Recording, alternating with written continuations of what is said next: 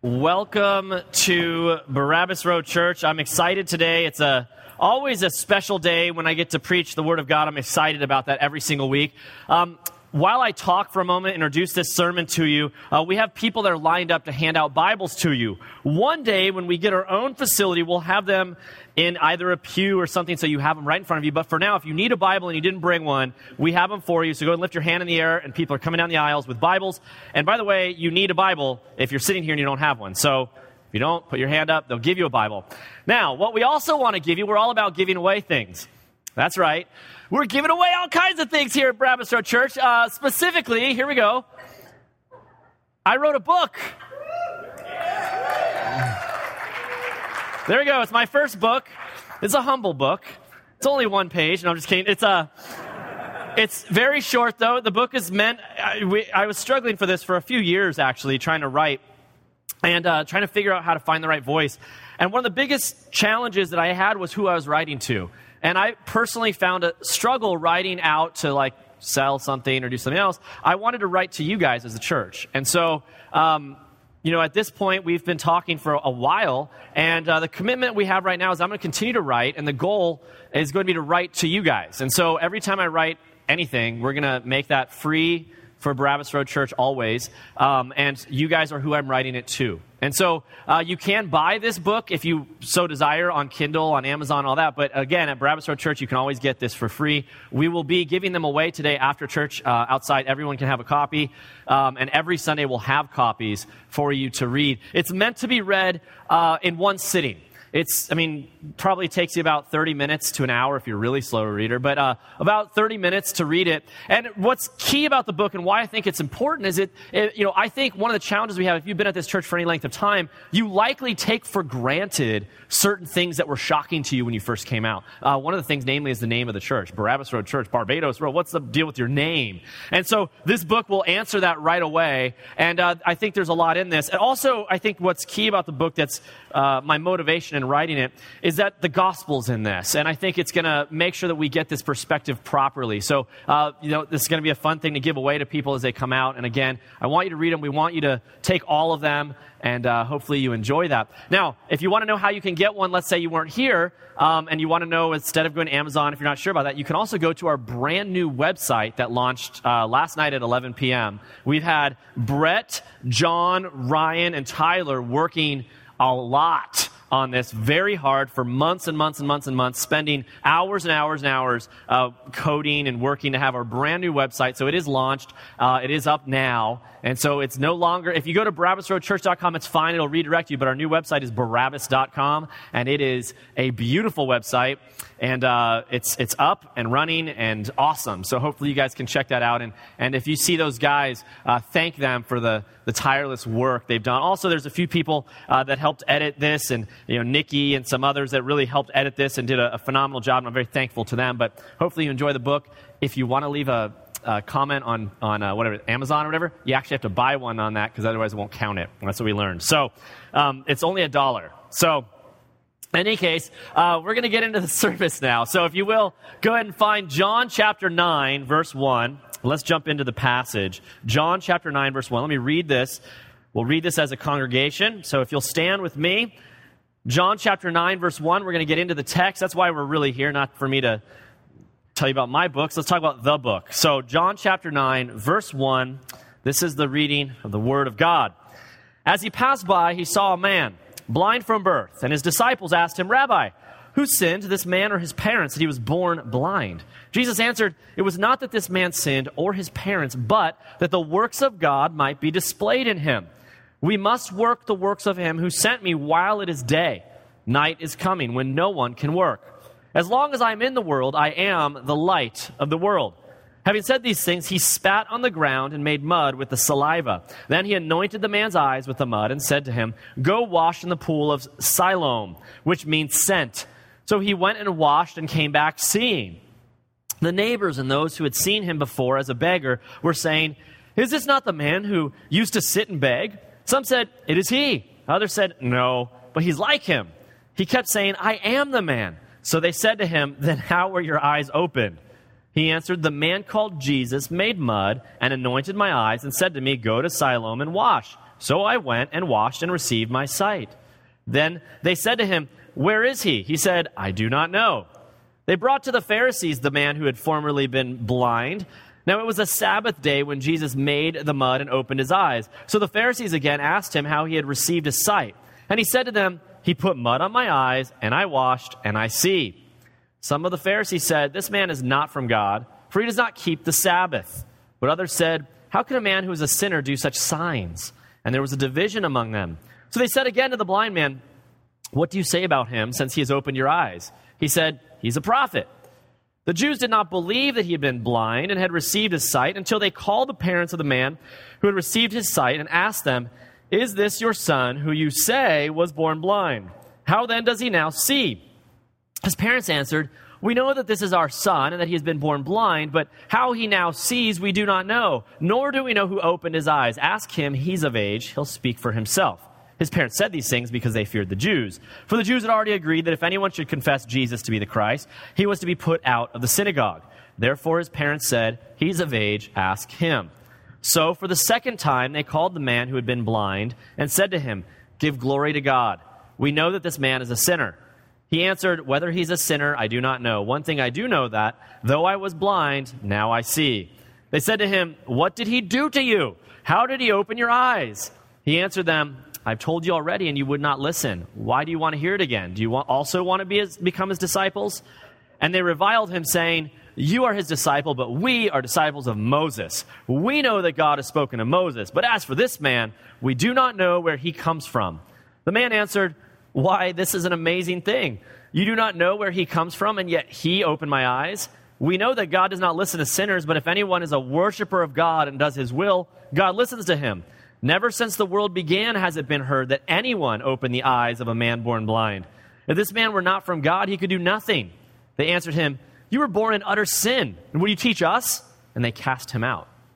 Jesus heard that they had cast him out, and having found him, he said, do you believe in the Son of Man? He answered, and who is he, sir, that I may believe in him? Jesus said to him, you have seen him, and it is he who is speaking to you. He said, Lord, I believe, and he worshiped him. Jesus said, for judgment I came into the world, that those who do not see may see, and that those who see may become blind. Some of the Pharisees near him heard these things and said to him, are we also blind? Jesus said to them, if you were blind, you would have no guilt. But now that you say we see, your guilt remains. Let's pray. God, in this passage, as we come to these essential truths of John's gospel, I pray that we would see your glory above all else. I pray, Father, we would recognize your glory. We would recognize where we sit in this story. We would recognize these things, and we would benefit from them. We praise you in Jesus' name. Amen. You may be seated. So in John chapter nine, here's the challenge, and one of the reasons why I think we're prone to miss it. If you read John's gospel in sort of the evangelifish manner that we're used to reading the Bible, you're going to read John's gospel for some tips and some pointers on how to deal with conflict. Hey, this blind guy was talking to them and they were listening. Look at how cool he does, you know, and we might look at that.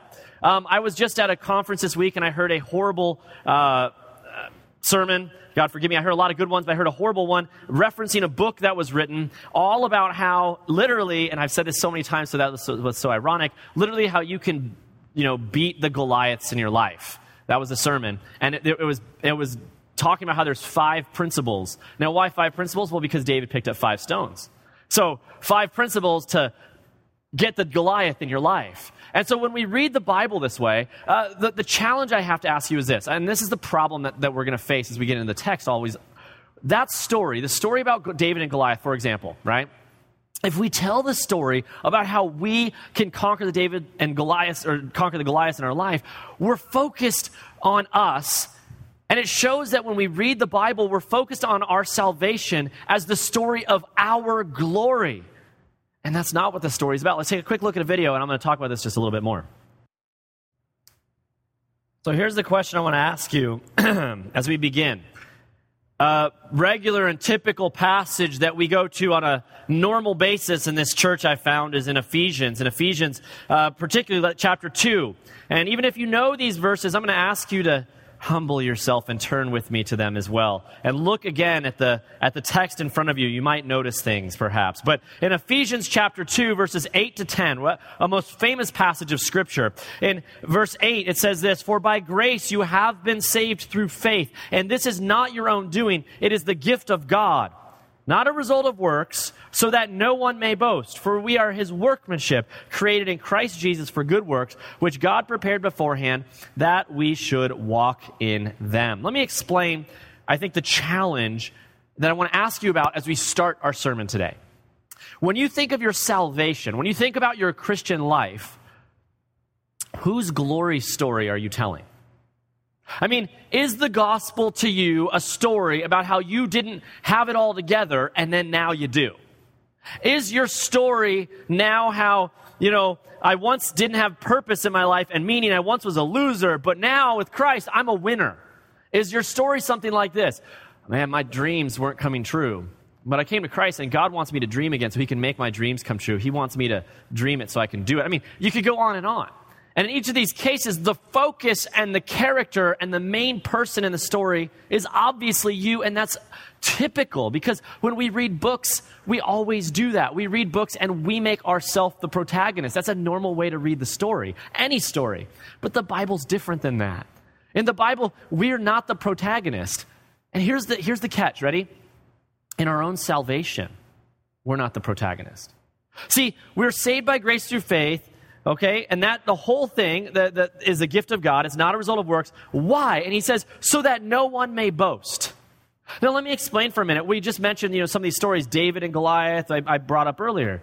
The, the thing that would stop us from seeing that, I would say, is John's gospel more than any other. John's gospel doesn't leave us any choice but to see Christ and Christ alone in salvation. If I could say it this way, I would say this, that, that the gospel of John, John's gospel, is a revelation of God's glory in salvation. Now go to the prologue of John's gospel, and let's look at that again, because I turn to this every single week. I absolutely had no intention of doing so, but every time I go to a new passage, I'm like, wow, that prologue sure did set me up for the rest of this book. And let's read it again, and you're going to see something, I think, pretty neat today. The prologue, he says this, the verse nine of chapter one in John, it says, "The true light, which enlightens everyone, was coming into the world. He was in the world, and the world was made through him, yet the world did not know him. He came to his own, and his own people did not receive him." So that sounds pretty bad. "But to all who did receive him, who believed in his name, he gave the right to become children of God, because they were awesome." See, if we just put a period there, we'd be like, all that did believe, they were way cooler than the world and way cooler than the Jewish people that didn't get it. They were awesome. So God gave them the right to become children of God. I mean, they had a faith when no one else did. Wow. Don't you want to have that faith? That's what we want to say, but it doesn't say that. It says, he gave the right to become children of God, who were born not of blood, nor of the will of flesh, nor the will of man, but of God. And so when we think about this idea here, the, the, the emphasis in this gospel, I think, is verse five. Uh, the light shines in the darkness, and the darkness has not overcome it. And this is that idea that we've said over and over and over again. Here's the main idea of the sermon if you want to write it down. I'm going to say it two ways. I'll give you the sub-main idea, and then I'll give you the main idea. Here's the sub-main idea, the, the one that I'm thinking of. Your salvation, and John drives this home, your salvation is not the point of your salvation. God's glory is the point of your salvation. Your salvation is not the point of your salvation. God's glory is the point of your salvation. In other words, here's the main idea. Your salvation is the story of God's glory. And your salvation itself is the object example of it. Does that make sense? Your story is the story of God's glory. It, it, that's what's happening right now. It is not about God just sitting there as a genie hoping that you can achieve your, your kingdom that you're trying to build for yourself or whatever thing that you're seeking. My friends, this sounds like so obvious and subtle. It's not. It's not at all. Hopefully you're going to see this mega theme of glory in our passage today. Now, I read this prologue. I hope you liked that prologue. It's good because we're going to look at it a lot today. It's actually, I'm using the prologue as the outline of our sermon today.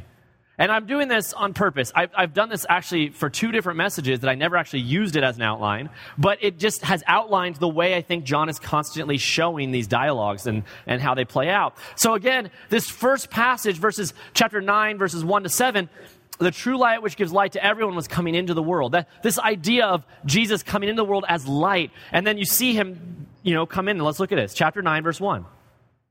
As he passed by, he saw a man blind from birth. Verse one, I want to point this out. Why is this so significant? Jesus heals more blind people in this gospel than anything. Being blind and being given sight is a huge thing. And remember in the prologue, the true light was coming into the world.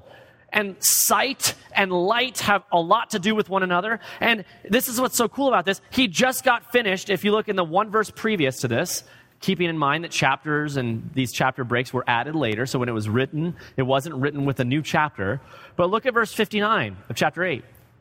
So, so they picked up stones to throw at him, but Jesus hid himself and went out of the temple.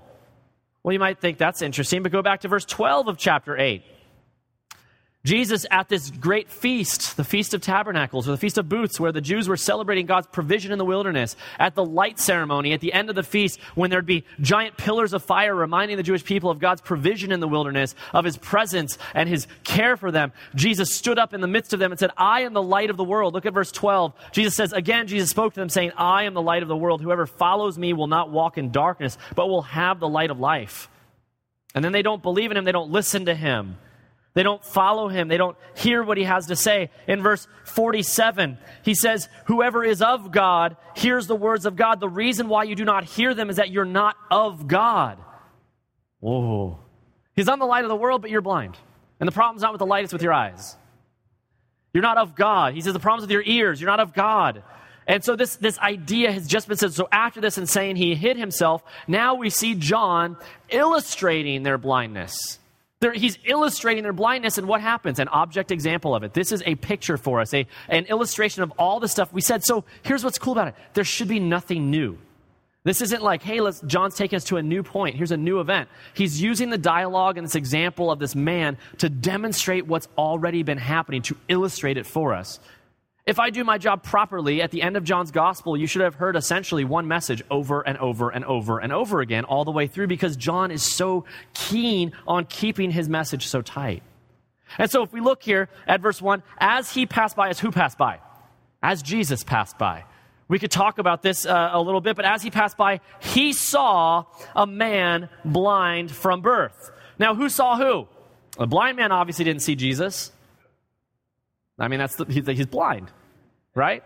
So who saw him? Jesus saw him. And next week, I don't want to steal my own thunder, but next week Jesus is going to call about coming in his own sheep, hearing his voice. He's the one that saw the blind man. We remember with the disciples and, and, and whatnot, when he called them, they said, hey, we found the Messiah. But when you actually look at the story, it says that Jesus found them. Jesus called them. Jesus went and found them. The story in John's gospel, man gets no credit for anything in the entire gospel. Jesus found the disciples. Jesus finds the blind man. Wow. I love this. And this is such a an indictment on the works-based religion of the Pharisees, which was all about our self-effort and what we need to do to ascend to God and, and to make our way to God. And so this is such a combat to that. But there's no ability for us to boast of our position in Christ because of what we've done. So again, as he passed by, he saw a man blind from birth. And I love this. He wasn't blinded because he'd done something wrong. He was blind from birth. He was literally born in blindness. And again, when I think back at verse forty-seven of the previous chapter, look at this again. It's a theme again, all the way through John. Whoever is of God hears the words of God. Earlier in the same book, he said, you are of your father, the devil. And the Bible and John's gospel in particular breaks breaks down the same point that we see Paul make in Ephesians, that every person on this planet is in an image of Adam, essentially. We are born in sin. We're our, we are in the image of our parents. And so we indirectly bear the image of God, but we directly bear the image of our parents, our fallen parents. Okay? And that's the idea all the way through. And that because of that, we are... we don't have the hardware. Flesh and blood does not inherit the kingdom of God, right? That's the idea here. We are... not of God. And so here, here's an illustration of it. Here's a man blind from birth. He was born into it. You might say, well, that's not fair. You're like, is it fair that you're sitting here right now and you're not getting beheaded by ISIS? I mean, is that the game you want to play? We can talk about that too. But This is the idea. This man was blind from birth. This is his his perp, his like position right here. It wasn't his action. And that's exactly what's so fascinating to the disciples. His disciples ask Jesus when he sees the, the blind man. And notice they don't even see the blind man. They just see an argument, right? They, they say, Rabbi, who sinned, this man or his parents, that he was born blind? And I want you to stop for a minute and think about this. They were, and there's some debate about this. Someone say, hey, they're not talking about karma, whatever. I think they, they are. This is, it's not karma. It's just the normal view of man, that man gets what he deserves.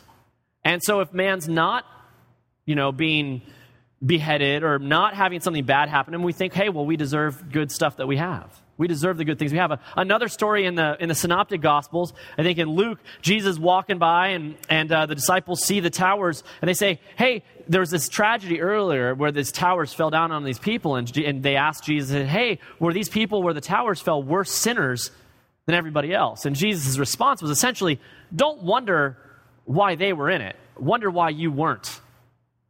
The idea that, I mean, that's essentially, if I could paraphrase what he was getting at, that's kind of the idea. We sort of assume that, hey, well, nothing bad's happened to me, so that must be because I'm pretty awesome, you know? And if something bad happened to you, well, maybe it's because you did something wrong. This is the ultimate implication of law living. Remember the David and Goliath example. I have a, hey, here's how you conquer the Goliath in your life. Here's five principles. Guess what? You're not David, and you're going to fail, so whose fault is it? Well, you didn't follow those five principles. Sorry.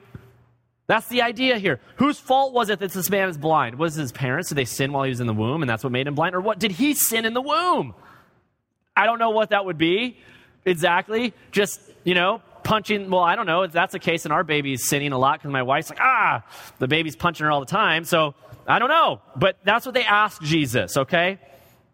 And so look at his response. He says, it was not that this man sinned or his parents. Now pause for a moment. He's not giving a cop-out. When someone asks the question that they asked, and I want you to write this down. I want you to think about this. The question itself demonstrated and showed that they're in the wrong paradigm. You know, they're in the wrong, you know, system. They're in the wrong book. They're in the wrong story, okay? They're in the wrong paradigm. And their question illustrated. Jesus is like, look, it's not that this man sinned or his parents, but that the works of God might be displayed in him. You might want to underline that. That the works of God might be displayed in him. He's, are you actually meaning to tell me, Jesus, that this man was born blind so that G- God would get glory? Yeah, that's exactly what I'm meaning to say.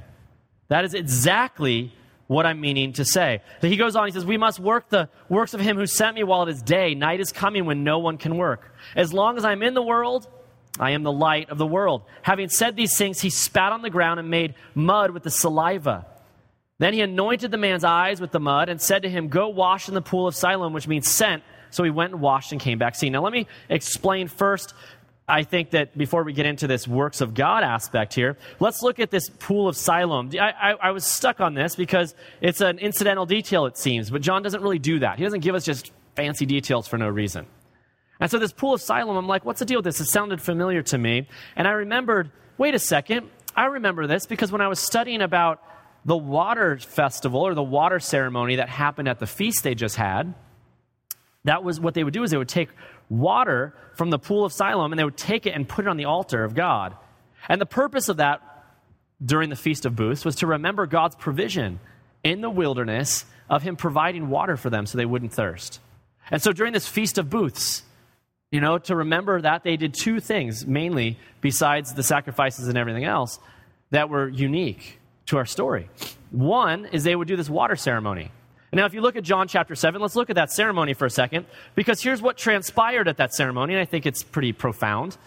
At the water ceremony in John chapter seven, th- verse thirty-seven, while the Jews are taking water from this pool of Siloam and pouring it on the altar, remembering God's faithfulness, that God brought water for them out of the desert, uh, when they were in the wilderness, when they were away from the promised land, Jesus stands up. It says this in verse thirty-seven, on the last day of the feast, the great day, Jesus stood up and cried out, if anyone thirsts, let him come to me and drink. Whoever believes in me, as the scriptures has, scripture has said, out of his heart will flow rivers of living water. Now, this he said about the Spirit, whom those who believed in him were to receive, for as yet the Spirit had not yet been given, because Jesus was not yet glorified. So Jesus stands up at the feast on this last great day, during this water ceremony, when people are taking water from the pool of Siloam,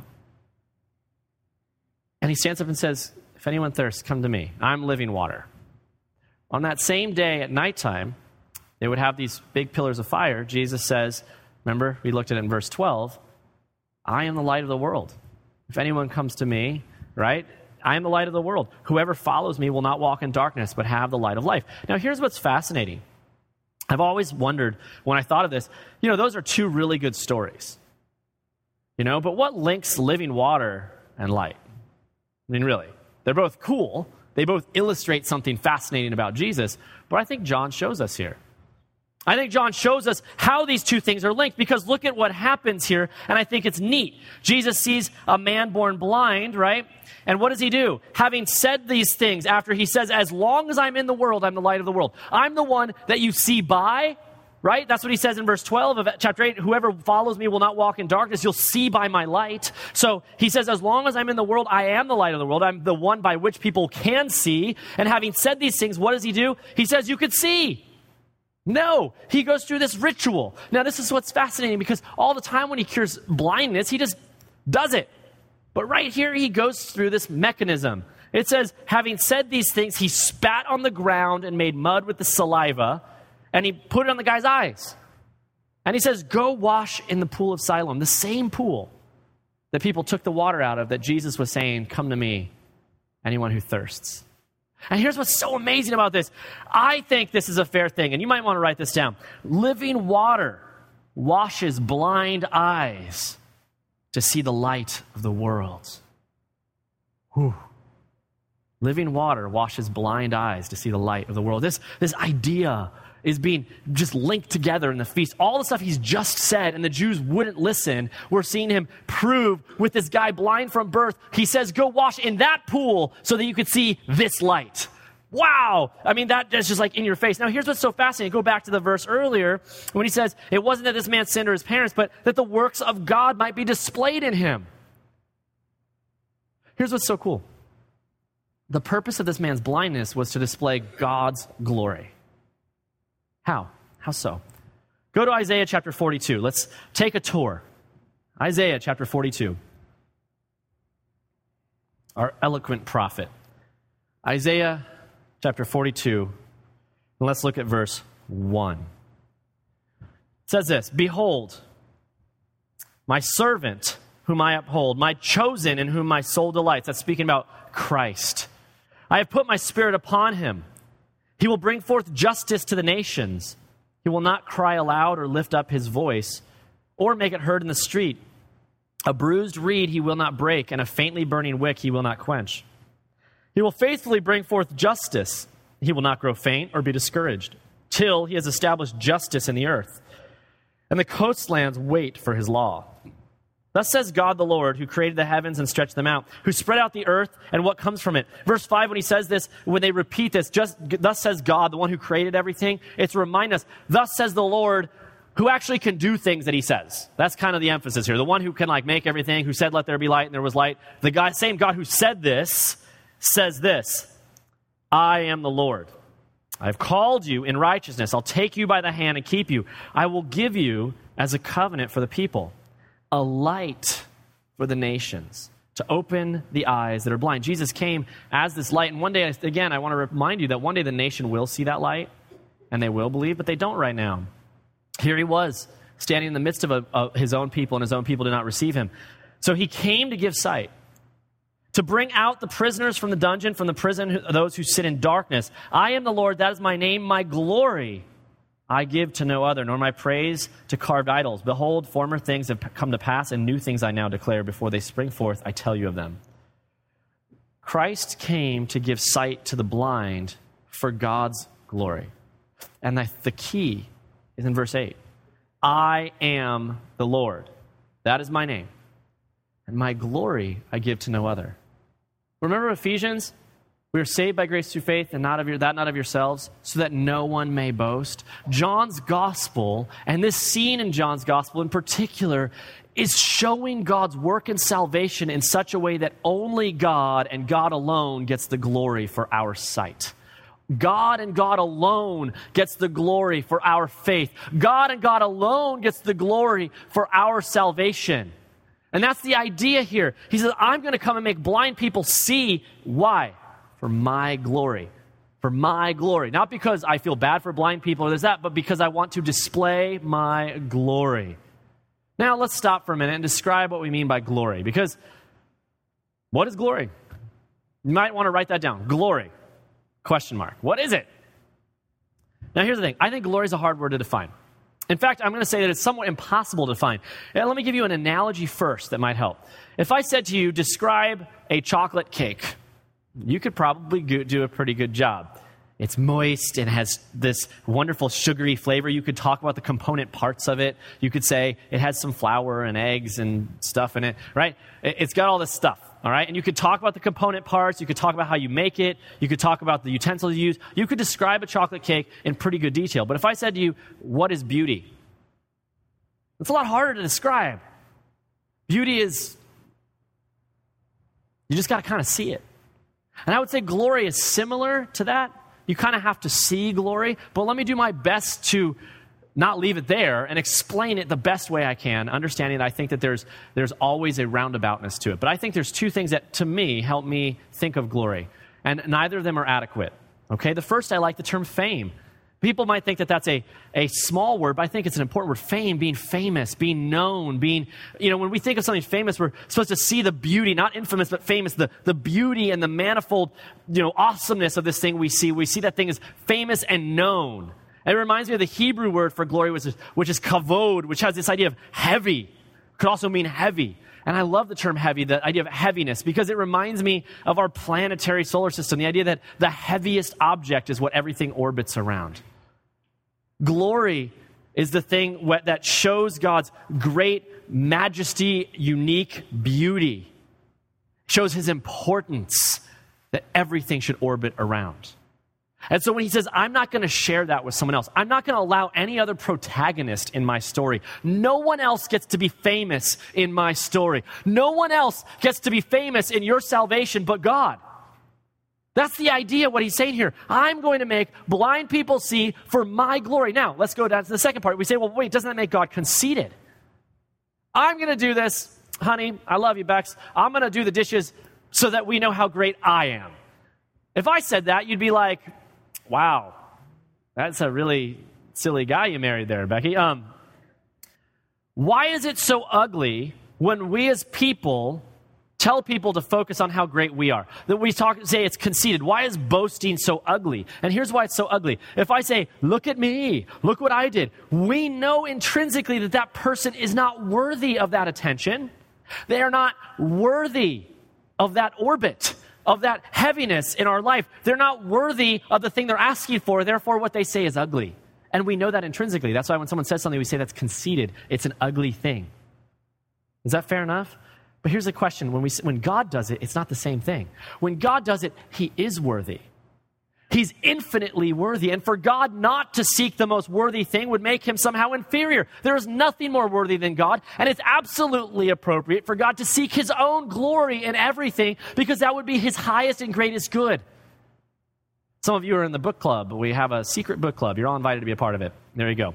Um, where we read books. And the book we just read was The Ends for Which God Created the World by Jonathan Edwards. It was all about this.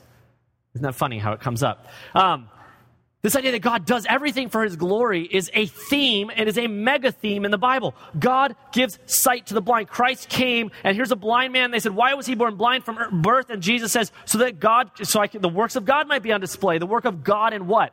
Bringing sight to the blind, and nobody gets credit for it but God. Go to Isaiah chapter forty-eight, because this idea of glory is pretty huge. I think no passage in Scripture is so vehement about God's glory as Isaiah forty-eight, nine to eleven.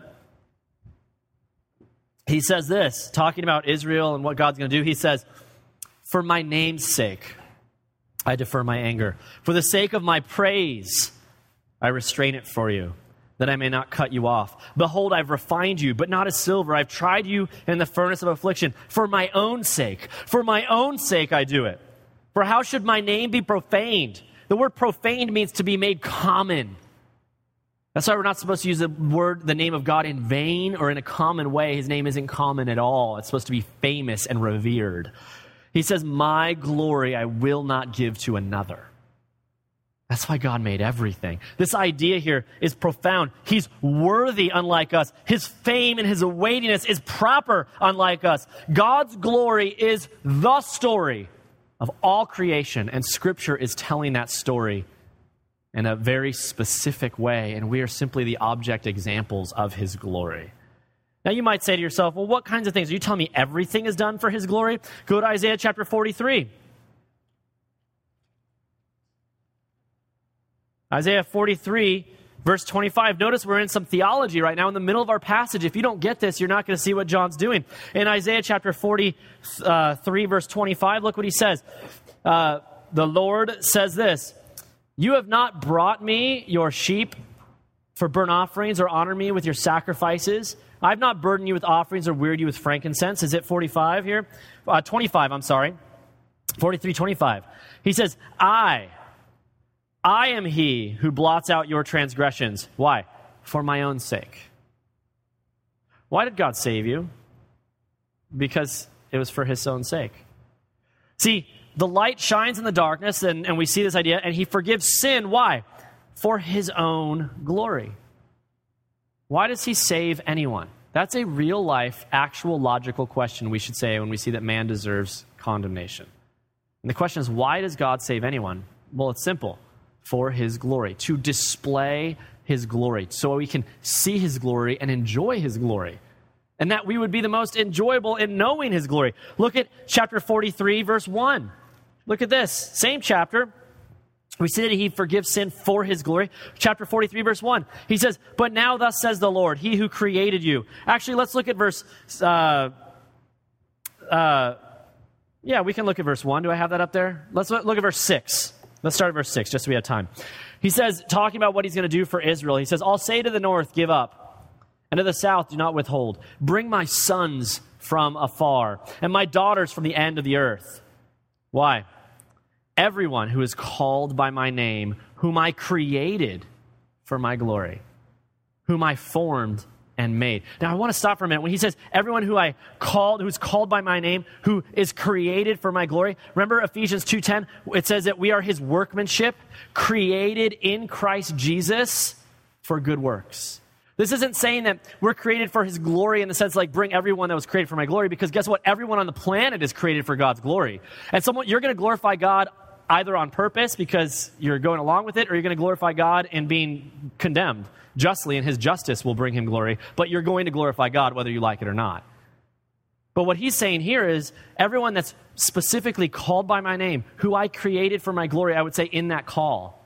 It's that reference. I love that reference in Ephesians. We are created in Christ Jesus for good works, which he prepared beforehand that we should walk in them. Boom. Do you see this? Who I formed and made. We're created for his glory. I love that. And right after saying that, look what he says. Bring out the people who are blind yet have eyes, who are deaf yet have ears. All the nations gather together. So th- this is the opposite. Verse seven is the people he's called. They have ears and they listen. They're the ones that can see his creation and see his glory. But in contradistinction to that, you have the people who are blind yet have eyes. They're deaf, yet they have ears. All the nations gather together, and the people assemble. Who among them can declare? Who among them can declare this and show us the former things? Let them bring their witnesses to prove them right, and let them hear and say it is true. You are my witnesses, declares the Lord, and my servant whom I chose, I've chosen, that you may know and believe me and understand that I am He, or I am. Before me no God was formed, nor shall there be any after me. I, I am the Lord. And besides me, there is no Savior. I declared and saved and proclaimed when there was no strange God among you, and you are my witnesses, declares the Lord, and I am God. Also henceforth I am He. There is none who can deliver from my hand. I work, and who can turn it back? My friends, remember I said earlier in John's gospel, in his prologue, it says in, in, in chapter one, verse five, he says, the light shines in the darkness and the darkness has not overcome it. What does he say here? There is none who can deliver from my hand. He's like, if I want to give someone sight who's blind, I can do that. I will be glorified when I say I will be glorified, by whom I say will glorify me, in the way I say they will glorify me. My works will happen in this way. Now, this is the God that we're talking about. We have to understand where the gospel fits into all this. Look at chapter five. Look at chapter five of Isaiah.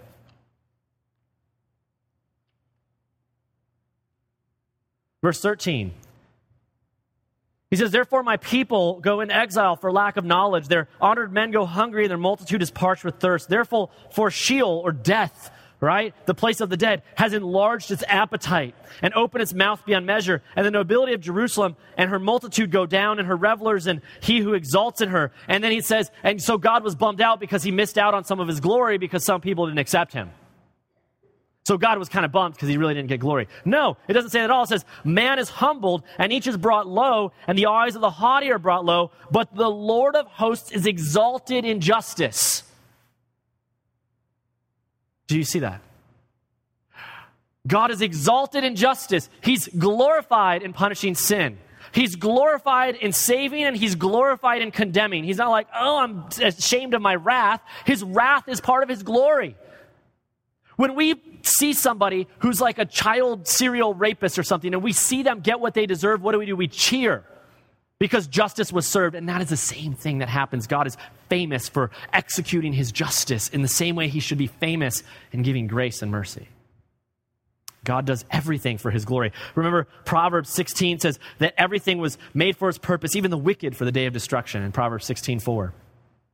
In Ephesians, we see that he, he got, you know, he, he chooses people for his glory. It says that we are chosen and for the foundation, or chosen before the foundation of the earth and predestined. Why? According to the counsel of his will, for his glory, to the praise of his glory, it says over and over in Ephesians. In Romans nine, it says, what if God, desiring, right, to pour out glory on the ones that he chose, he puts up with the with vessels that are prepared for destruction until he can lavish his, his mercy and grace upon those he's prepared for salvation for his glory. What we're seeing in this Romans passage here is this picture right now that God is saying, I'm putting up with sinful people because I chose that certain people I'm going to show glory, or I'm going to show grace to, and that's going to give me glory. And I'm waiting for that to happen. I'm executing justice, and I will execute justice in the meantime. But when it all is settled, if you're sitting here right now and you were saved by grace through faith, that not of yourselves, you were predestined before the foundation of the world, and God put up with all the sins leading up to this moment for his glory in saving you. And Paul is so overwhelmed by that in Romans. Look at Romans eleven, because he just kind of, in, in his whole comment on how crazy this all is, talking about God's plan to, to do all this, look what he says in Romans eleven. In Romans eleven, verse thirty-six, after everything he said, he's gone on about Israel being set aside so they'll be brought back and so that we can come in, and we see this whole plan. And then Paul's just overwhelmed by it, and he says, uh, he says, for... Look at verse thirty-three. Oh, the depths and the riches and the wisdom and knowledge of God. How unsearchable are his judgments, and how inscrutable his ways.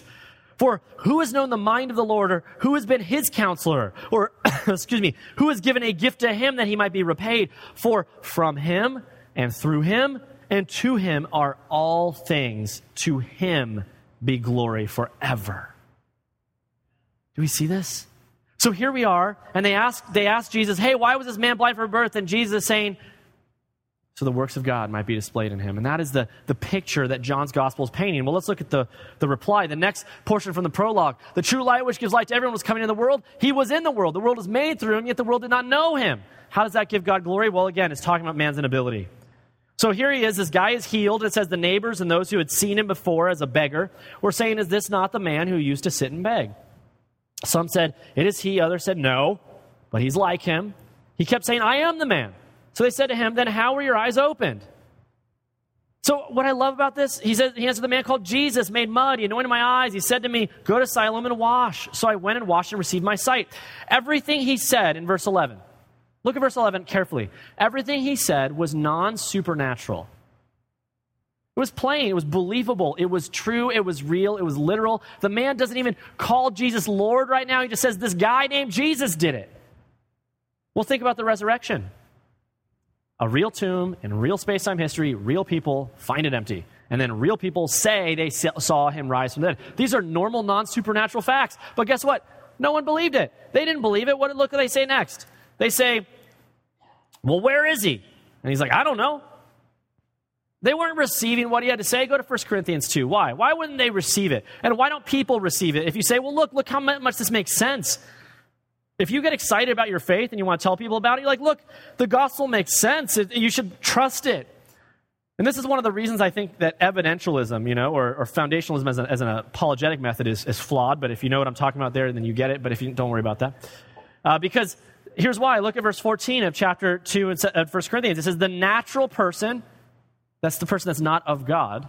The natural person does not accept the things of the Spirit of God. Why? For because or for they are folly to him, and he's not able to understand them because they are spiritually discerned.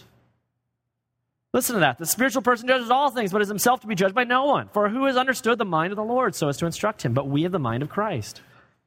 The natural person does not accept the things of the Spirit of God. They're folly to him, and he's not able to understand them, because they're spiritually discerned. Why are they folly to him? And I'll tell you why. Romans one, verses eighteen to thirty-two tells us.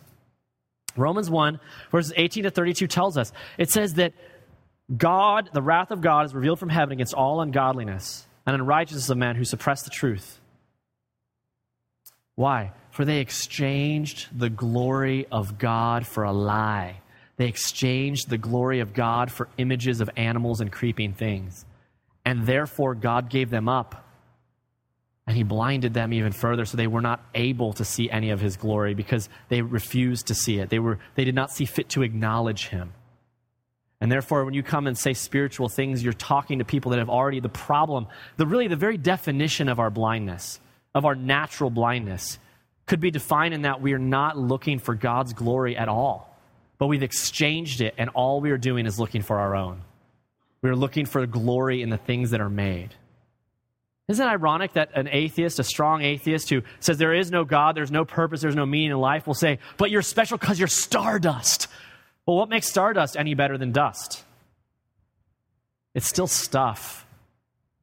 It's still trying to derive glory from things that are made and created. It's an exchanging of the glory. So therefore, if you talk about the glory of God, you talk about the spiritual things, the glory of the Christ who came, they can't understand it because they've exchanged that glory. They've already traded it away, and they can't see it. They're looking at something else. They can't see God ever because they're looking too much at their own navel. They're just impossible to see because they're just looking down at it. So here Jesus does this thing to this guy, and he tells them, and they should be like, wow, that guy sounds cool. We should believe in him, but no. We see that John shows the next thing. He came to his own, and his own people did not receive him. So here he, we saw the, you know, in the world thing, I'm taking a little bit of liberty here because I think the world could be described as non-Israel, perhaps. That's the best way to use it.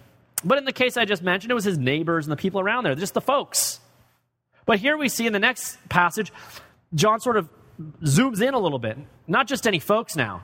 Now, the people that had all the prophecies, that had all the, the Isaiah, they had that. They had Isaiah. They had the scroll of Isaiah, and they read it all the time. They were supposed to be experts in the scroll of Isaiah, and that's what they had, right? Well, here to those guys, they bring Jesus. Look at verse thirteen. They brought to the Pharisees the man who had formerly been born blind. Notice they keep saying, they don't say they brought to him Hank, Bob. The guy is known as the guy that used to be blind. Why? Because that's how God gets the glory. By the way, that's why I wrote this book, I Am Barabbas. One of the things about this book that I think is so neat to me is that Barabbas is never fleshed out as a three-dimensional character. He's only known as the murderer, the one who's not Christ. In the same way, this man is a man who's known as the one who was blind and now sees, because God gets the glory in this.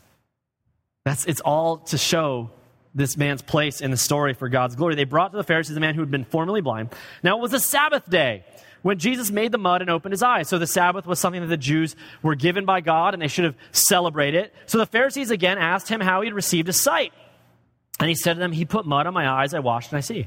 And they should be like, wow, you went to that pool of Siloam, washed off this mud, and now you could see, wow, light of the world, living water. Whoa, that's Isaiah. Man, well, this guy's really good. No.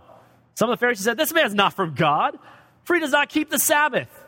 By the way, God doesn't keep the Sabbath. God still does everything on the Sabbath. That's Jesus' whole argument all the time. This man can't be, well, okay. But others said, well, how can a man who's a sinner do such signs? Well, how do they know he's a sinner? Well, because they've defined his sin as not keeping the Sabbath. Literally, they're judging God as being not as righteous as themselves. I hope that makes you feel humbled. But doesn't that happen right now when you get in internet debates with people and they say, look at God committing genocide. Oh, right. So he doesn't measure up to your standards. Oh, I don't believe in morality. Oh, so then what standards is he not measuring up to? Exactly.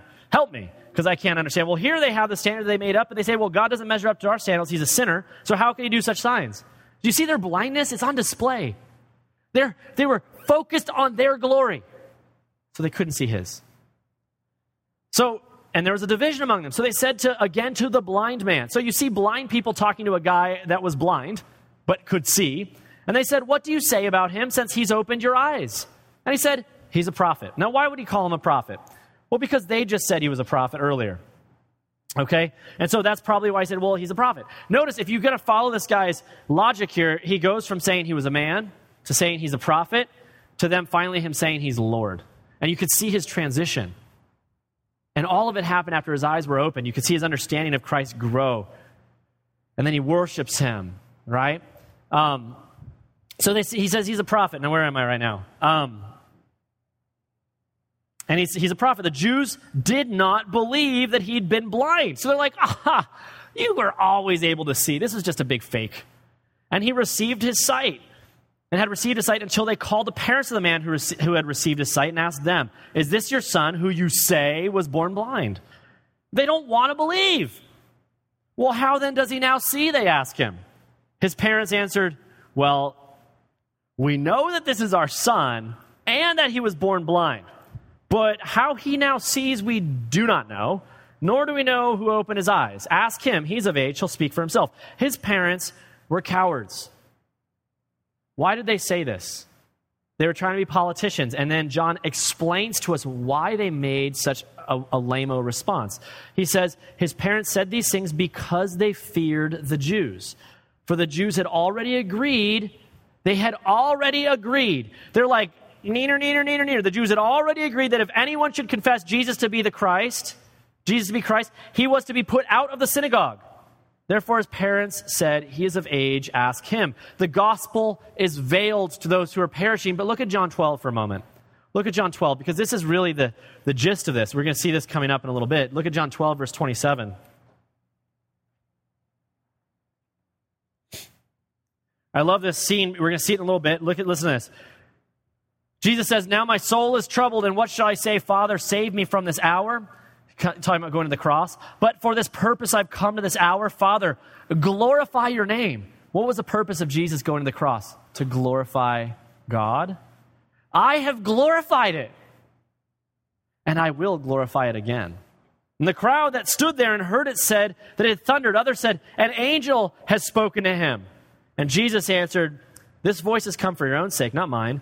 Now is the judgment of this world. Now will the ruler of this world be cast out. And I, when I am lifted up from the earth, will draw all people to myself. He said this to show by what kind of death he was going to die.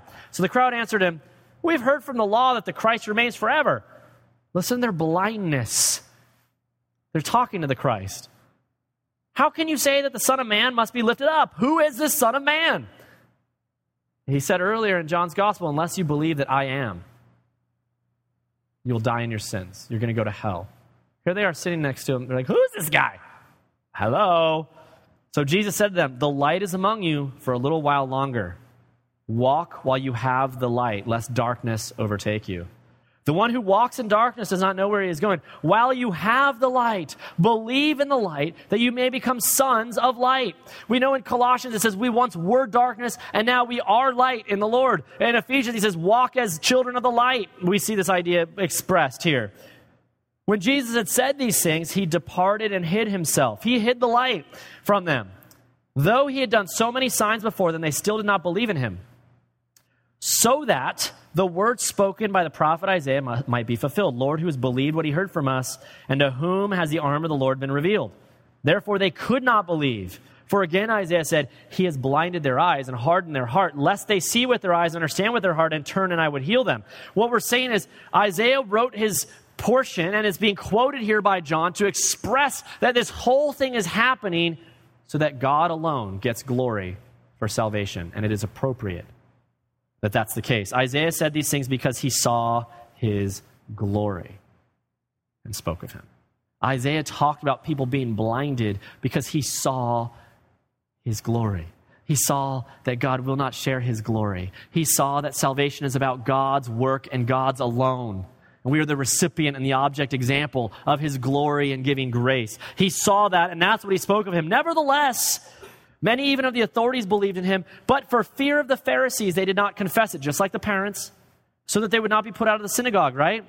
Why? For they loved the glory that comes from man more than the glory that comes from God. The very thing Isaiah was written to rebut. They loved the glory that comes from man rather than the glory that comes from God. They loved the glory that comes from man making himself weighty and heavy and famous and awesome. They loved that. And by the way, so do we. So does American Christianity everywhere you go. That's why we take famous actors and athletes and bring them up to talk to you. That's how we do that. We love man's glory. But that's the definition of blindness. That's the very definition of what blindness is, is it's us looking around at our own glory. We weren't made for that. We were created in Christ Jesus for his glory, and that's the thing we were very made for. When we see this, this contrast, it's so black and white. It's, it's so apparent. He came to his own, and his own did not receive him. So notice they, they said to him all this stuff uh, about, you know, do you see him? His parents said they don't believe him. But look at this next pa- passage. This is my favorite part of this whole thing. Verse twenty-four. Look at verse twenty-four. So they, the second time they called the man who'd been blind. Now remember, we know why the parents didn't, didn't say it, because they believed in the glory that comes from man. Look at what the Pharisees say to the man. So for the second time they called the man who'd been blind, and they said to him, "Give glory to God." And then they said, "We know that this man's a sinner." I want you to underline "give glory to God" and then go down to verse thirty-eight, thirty-seven rather. Jesus said to him, "You've seen him, and it's he who's speaking to you." And he said, "Lord, I believe," and he worshiped him. In this passage, you're going to see they say, "Give glory to God." And at the end of this passage, you're going to see he does. But look at whose glory. You see this idea? This, this is a, a challenge of whose glory story is in play right now. Give glory to God. This man's a sinner. He doesn't measure up to us. This is our glory story here, right? He's like, come on, get on board. That's what they're saying. Give glory to God. This man's a sinner, right? And he answered, "Whether he's a sinner, I don't know. One thing I do know is that I was blind, now I see." They said to him, "What did he do to you? How did he open your eyes?" And he answered them, "I've told you already, and you would not listen. Why do you want to hear it again? Do you also want to become his disciples?"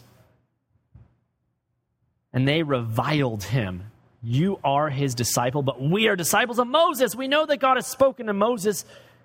But as for this man, we do not know where he comes from." Meanwhile, the pool that they that he was they were supposed to, this man went and washed in was called Sent.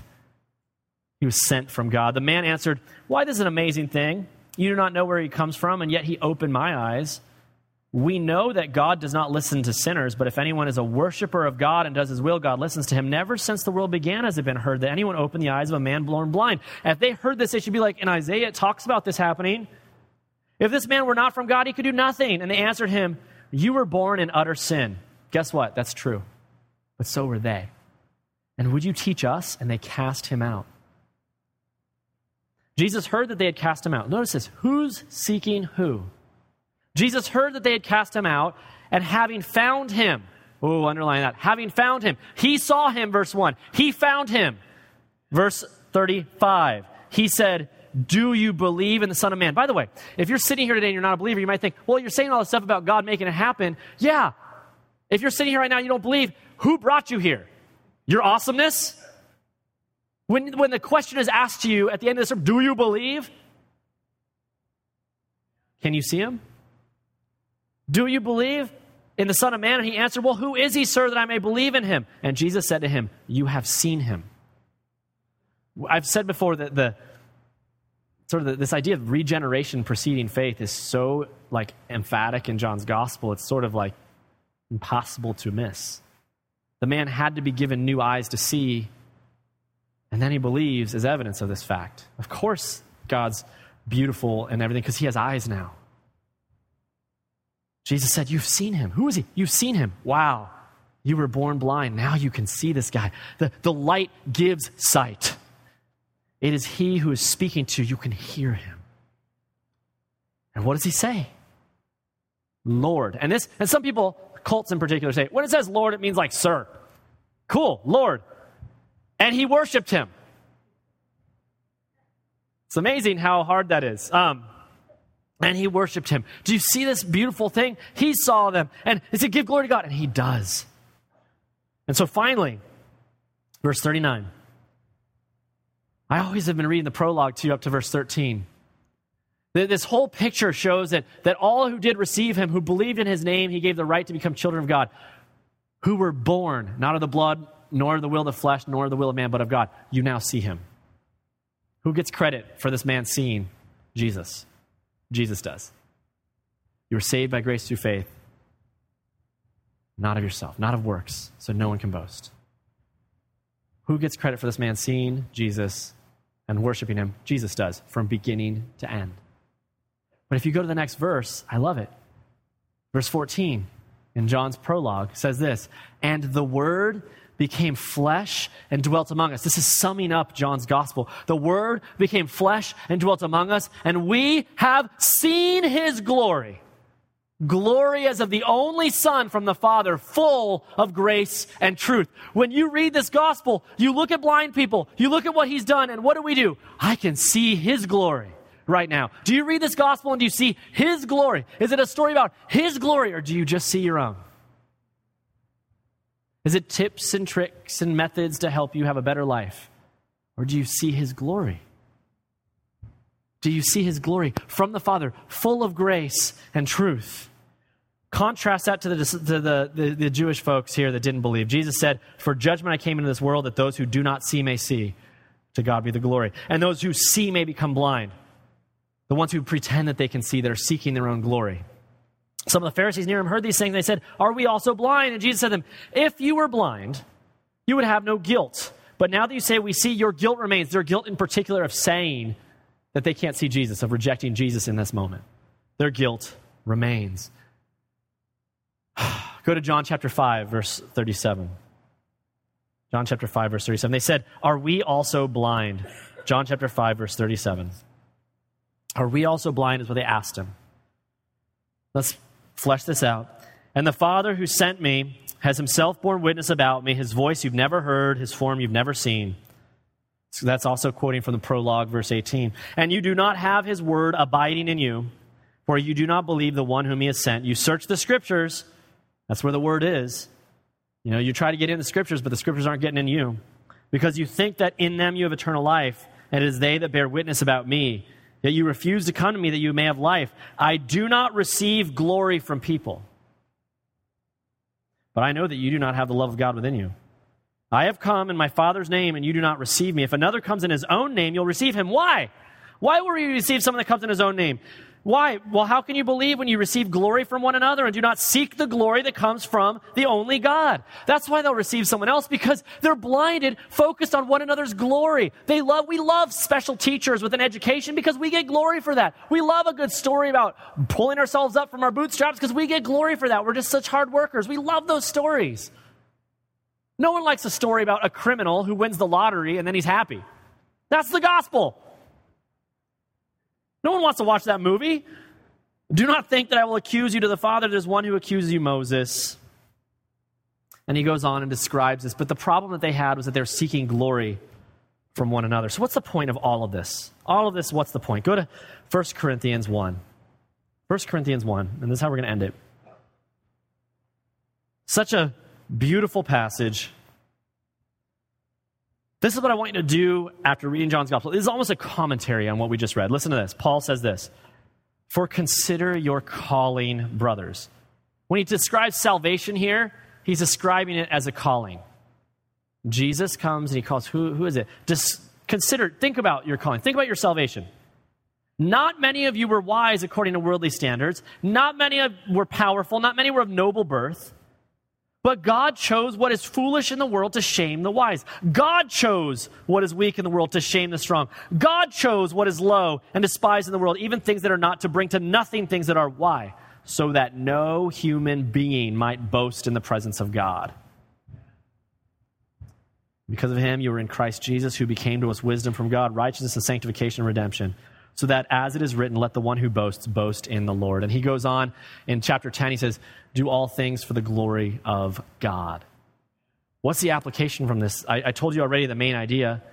The main idea of our message was very, very plain, right? It was very plain that the story, your salvation is not the point of your salvation. God's glory is. Your salvation is the story of God's glory. And by the way, his glory is the point of him, of us being saved right now. Now that you're saved, so there's two folks in here. If you don't know God and you've never been saved, you don't know who Christ is, let me say this. Stop seeking your own glory. Here's what salvation is. Repent. Recognize your blindness. Ask for new eyes.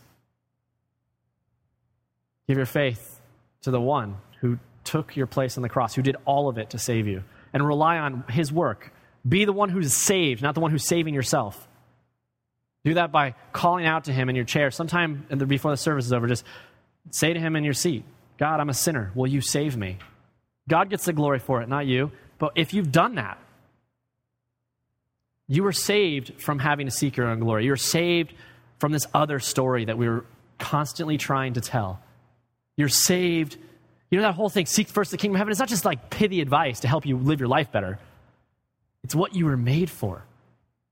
It's, it's the purpose of your existence. It's the thing that will give you joy in this life is seeking his glory. We were made for that thing, and that is what we are purposefully here for.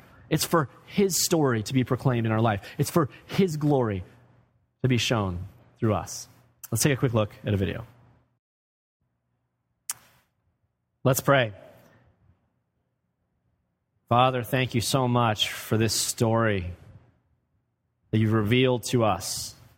Thank you so much for giving us sight, lighting and enlightening our eyes and our minds to see your glory in creation, in redemption, in justice, in mercy.